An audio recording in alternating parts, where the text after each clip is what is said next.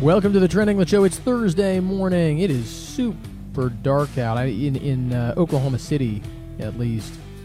The storms lingering off to the north. You can probably kind of see that out the window if you're watching the uh, video version of the podcast on Facebook.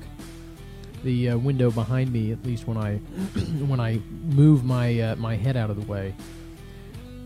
I, I've got to read. I'm just going to read this paragraph, the opening paragraph from uh, Politico's morning huddle email. Uh,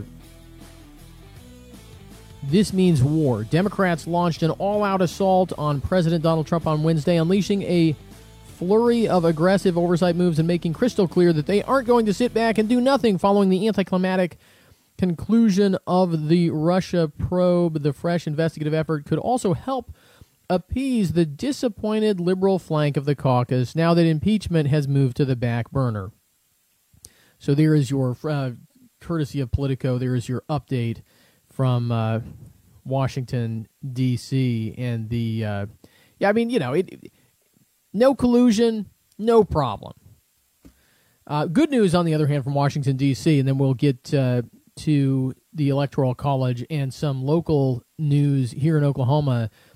But uh, the good good to see Mitch McConnell and the Senate Republicans uh, moving to shorten the amount of time taken for debate on judicial nominees from 30 for for just I think just for district court nominees from 30 hours down to 2 hours.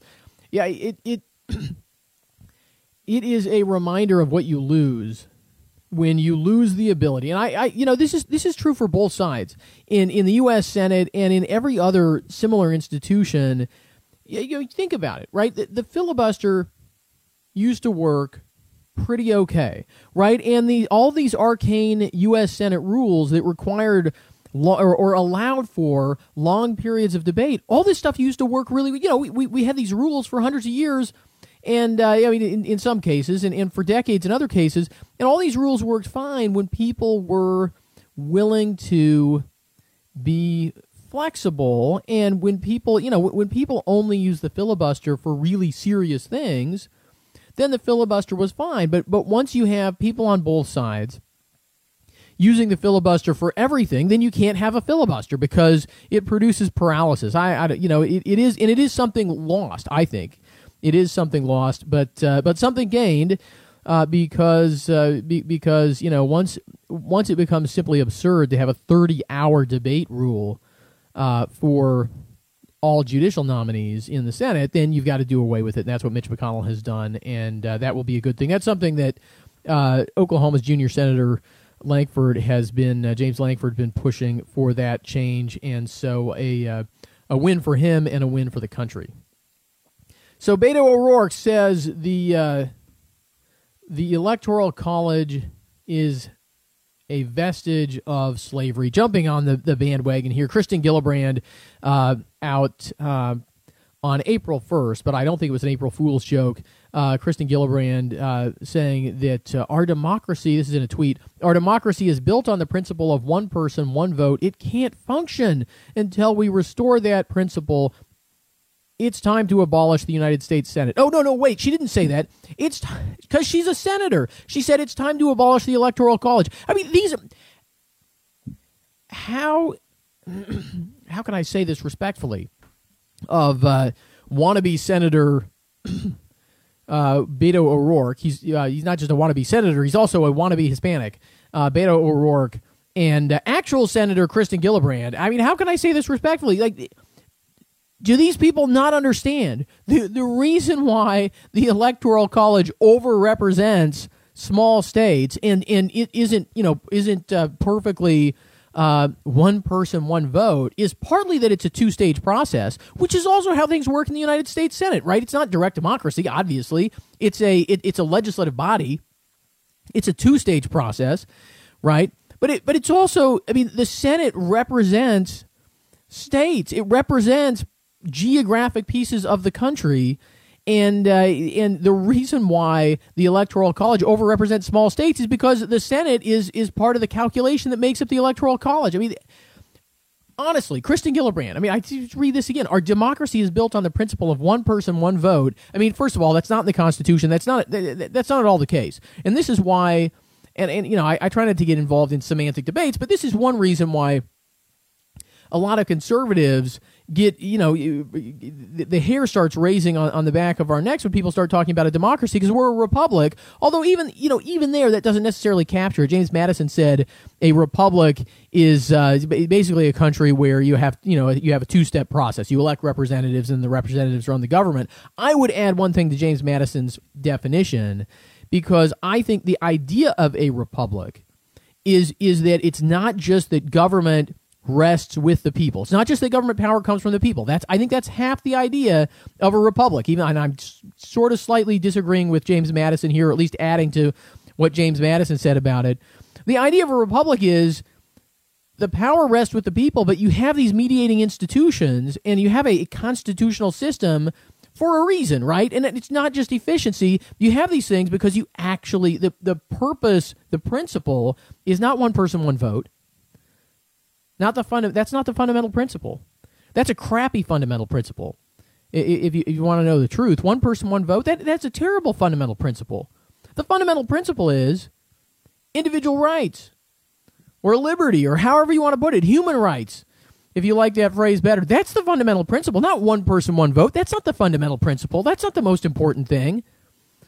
That's a terrible fundamental principle because that means as soon as a majority of the people want to uh, take your stuff and kill your family. Oh, one person, one vote. That's our fundamental principle. One person, one vote. But it's especially absurd for members of the United States Senate like Kristen Gillibrand to, to trot this stuff out. And I'm sure that you know, I'm sure that her you know, whatever it is, 0.8% uh, supporters in the uh, Democrat presidential nominating contest or 1.5 or wherever she is in the polls. I'm sure they just lap this stuff up. Oh, yeah, one person, one vote because, uh, well, you know, who wants to spend time thinking in uh, national politics today? Uh, one one more electoral college update in Ohio. There's a group pushing to put national popular vote on the ballot, and uh, the uh, the Cincinnati Enquirer has this funny story up there about this effort to to to try to pass national popular vote in Ohio at the ballot box, and uh, the fact that the, the people doing it are trying to hide who they are and hide where their money's coming from, which is fascinating to me and, and you know kind of kind of silly because ultimately this stuff comes out and it comes out long before the uh, you know they, they can hide it for a while, but you can't hide it forever, and uh, and they they clearly piqued the Cincinnati Enquirer's uh, curiosity here. And so uh, we'll we'll keep an eye on. That. I mean, we know who's behind all this stuff, and we'll keep an eye on that. And I do not sus- expect that they'll actually be successful, even getting it to the ballot in Ohio. That's a uh, that's a high hill to climb there. Uh, because uh, because of the size of the state, but I mean maybe we'll we'll see. We'll keep an eye on it. The uh, the uh, grassroots campaign in Colorado to challenge national popular vote, try to repeal national popular vote in Colorado at the ballot box is uh, is still uh, moving right along there, and we also will keep you apprised of that. I'm going to take a quick break here on the Trent England Show. We're going to come back and talk about uh, the shakedown of Purdue Pharmaceutical. You know, maybe you think Purdue Pharma is a terrible company. That may be right. I, I just I don't know. But but it still doesn't mean that it's right for government lawyers to go out and shake them down. And I've got a little bit more on that story this morning. And uh, fake hate crimes I was doing some research on this before the show, and it's fascinating how many fake hate crimes there are. We'll talk a little bit about that when we come back on the Trent England Show.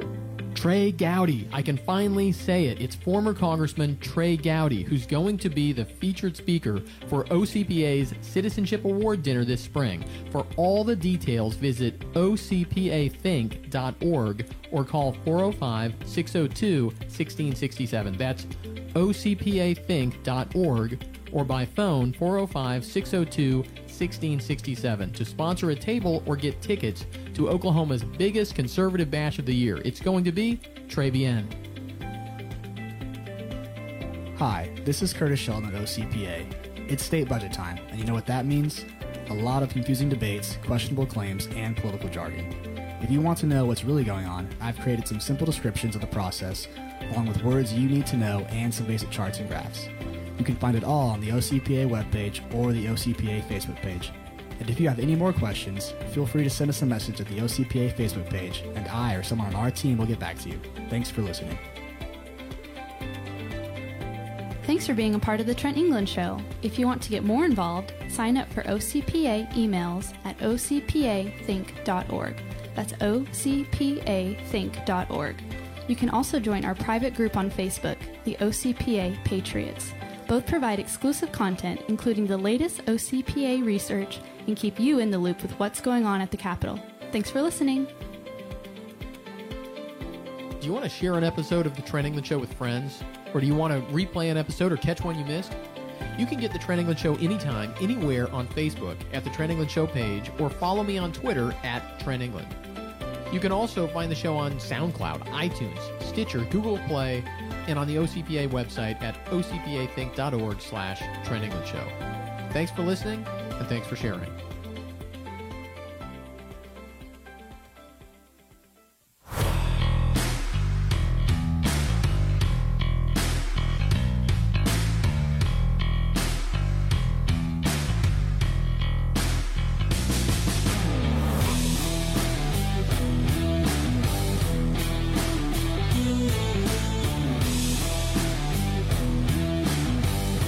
Okay, so I just uh, tossed in the uh, comments section on the uh, video version of the podcast up at the Trent England Show Facebook page the links to the stories we talked about in the first half and to the next story here, which is uh, over at Nondoc. Tres Savage reporting some of the concerns of Oklahoma state legislators about this settlement with Purdue Pharma. And, you know, look, here's the deal because I know a lot of people think these these drug companies are terrible companies, and I you know I don't, I don't know. It, it's to me it's always hard to say. I mean, you you've got uh, with, with any big company, with any big enterprise. Uh, and uh, you know, obviously, you got people out there trying to make a buck, and you also have people out there who have invented and marketed products that are really helpful for some people and turn out to be really detrimental to other people.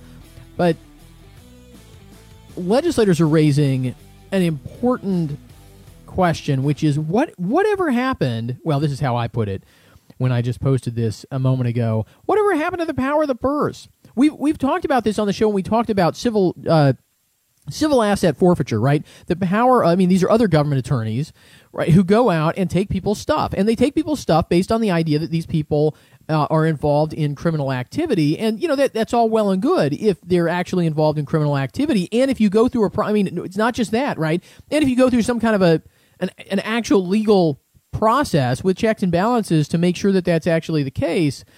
Uh, we've, we've been able to show, you've been able to report really other people's work showing that it's not always the case. I mean, sometimes sometimes you have a literal shakedown because you have a huge power imbalance. You've got you know you got some poor guy who uh, happens to be carrying around some cash. Maybe it's his life savings. Maybe he gets you know maybe he gets paid in cash or whatever that would probably get the IRS after him, but not not your local prosecutor. They say, "Hey, we think we think you're involved in drugs. We're going to take that money, and you know, if, if you want to get out of jail tonight, you got to sign this form." And they sign the form, and then they, you know, and then their money is gone.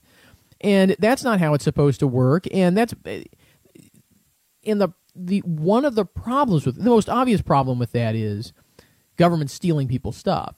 But another problem with that is it circumvents the power of the purse because this money goes into law enforcement agencies and they get to decide what to do with it. And you know, a lot of people get a lot of people really get tricked into thinking, well, that's great. I, I love police officers, and police officers get to buy stuff that keeps them safe, and so that's a good thing. And, and if the ends justify the means, it's it's probably a good thing. If the ends don't justify the means, and we actually care about the rule of law, it's a terrible thing.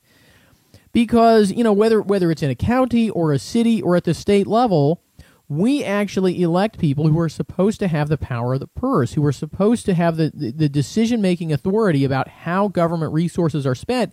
And once a dollar, you know, we've had to talk about this with fines and fees and civil asset forfeiture receipts, and now with this uh, with this uh, Purdue Pharma shakedown money.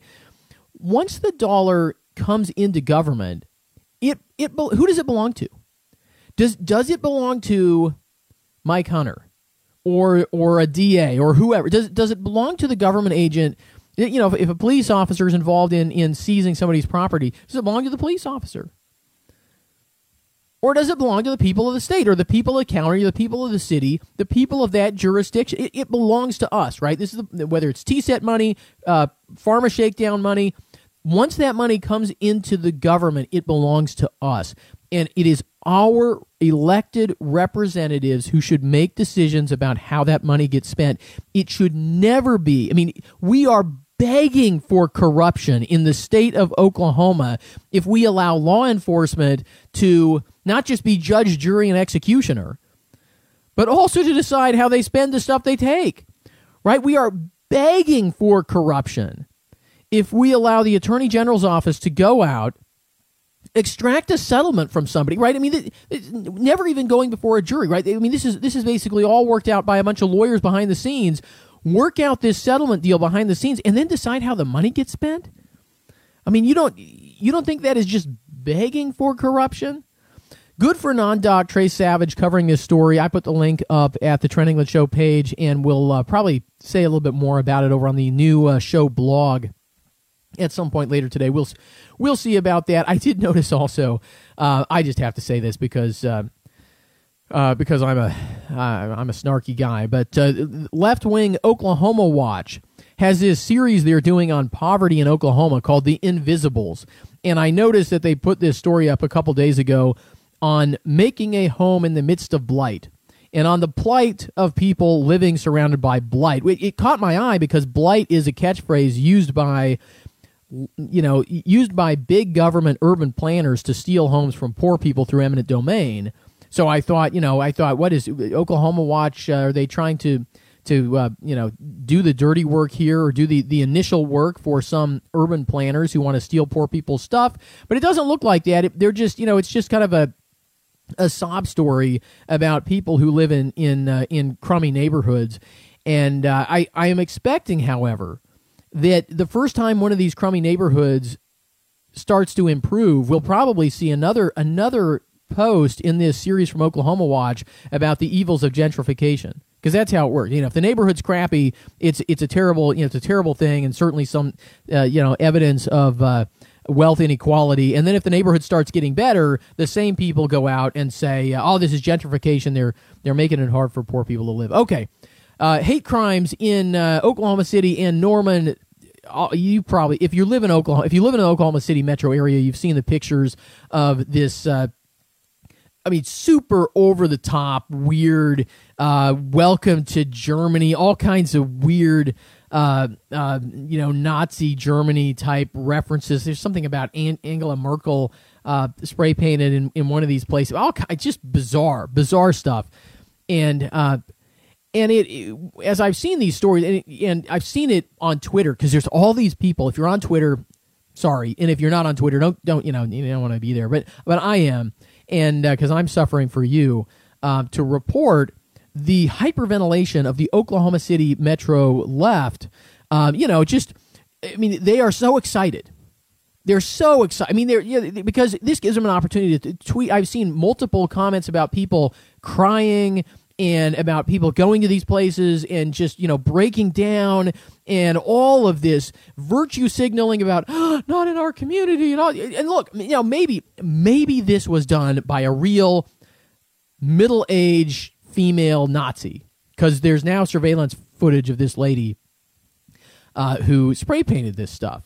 And i was watching one of the clips before the show this morning and i mean she's it, it looked like it kind of looked like maybe she had like a piece of paper with the what she wanted to write written. She looked very organized, very well kept. She didn't have a you know have a she had one of those haircuts that uh, that somebody stole from the from the late seventies, and uh, and and I mean. She didn't look like a Nazi. There's a there's a trial going on in Great Britain, uh, real not like real neo-Nazi people on trial, and I saw some of the photos of these real neo-Nazi people on trial, and uh, you know, like like most, you know, Nazi thug losers, uh, they were young, they were outcasts, they look like you know they they look like they wanted to be part of some post-apocalyptic uh, post-apocalyptic uh, biker gang, right? They didn't look like this lady in Oklahoma City and Norman. Uh, she looked like she would have fit in very well at your local Democrat uh, precinct meeting. And uh, you know, I'm just I'm just saying, I'm just saying, right? I, I mean, maybe not. May, maybe she's a real Nazi. But uh, there's there's a great website, I'm going to share this up at the Trent England Show uh, blog page. there is a database of fake hate crimes in the United States. When I saw this story, the, the very first time I saw this story, it, it it just gave me flashbacks, and I've talked about this on the show, I think last week, but it gave me flashbacks of this this hate crime that happened at my college a few years after I left that was staged by a left wing professor who just I mean look these it is so easy for people on the far left to to you know they thrive and you see it on twitter. All these they thrive on victimization. They need it. They need for there to be you know to, to be hatred out there. They need hate crimes. And when there aren't hate crimes when there's when they can't find the hatred out there some of them yeah you know, these are i'm not saying this all ideology. I mean i think these are these are people with you know with, with a crazy you know destructive ideology coupled with i'm sure some you know some serious personal problems. But when they when they don't when they don't get the hate crimes they need, they go ahead and create them themselves. And this uh, this database is really impressive. I mean, you can go through here and just see uh, case after case after case all around the country of fake hate crimes, and a lot of them. Now, statistically, I'll, I'll end with this because I'm not a math guy, but I like to use math. I like to bring math into because I just know a little bit of it, so I figure I should use what I've got uh, into public policy analysis. And here's the math on this right? And I now I can't I can't I've got to rely on a little bit of intuition here.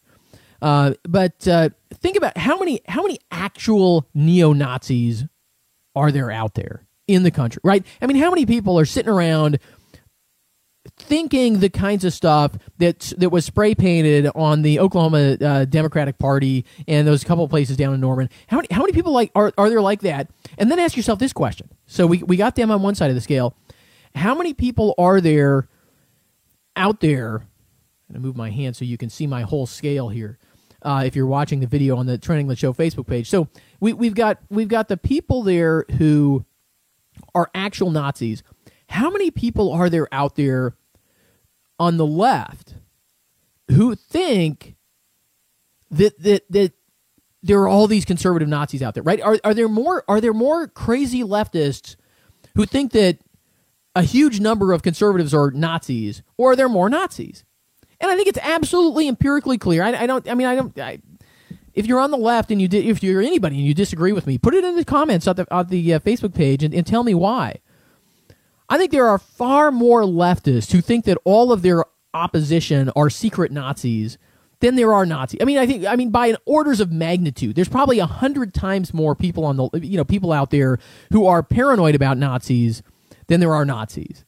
Which means, which means it's actually, if I'm right about that, it is statistically more likely that this kind of a hate crime, with, with just the, the weirdness of it all, is perpetrated by a hoaxer on the left than some actual Nazi out there. That's my that's my contention. It could be could be an actual Nazi thug. I'm not not saying it's impossible.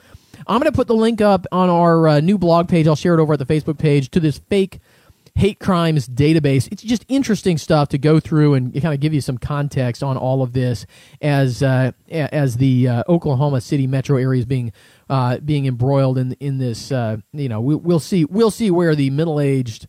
Uh, the middle-aged lady with the Farrah Fawcett wannabe haircut, uh, where she strikes next with her spray paint, or if the police, the play at some point, I think they'll get her, and then we'll find out. And I'm I'm excited to learn what's really going on. That's all I've got for the morning. We will be back one more day on the uh, Trent England Show here. Thanks so much for being a part of the program. Remember, you can find us all over the place online: Stitcher, SoundCloud, Apple, uh, you know, Apple Podcast, Google Play Music Podcast, or whatever they call it. We're all over the place. Thanks for listening.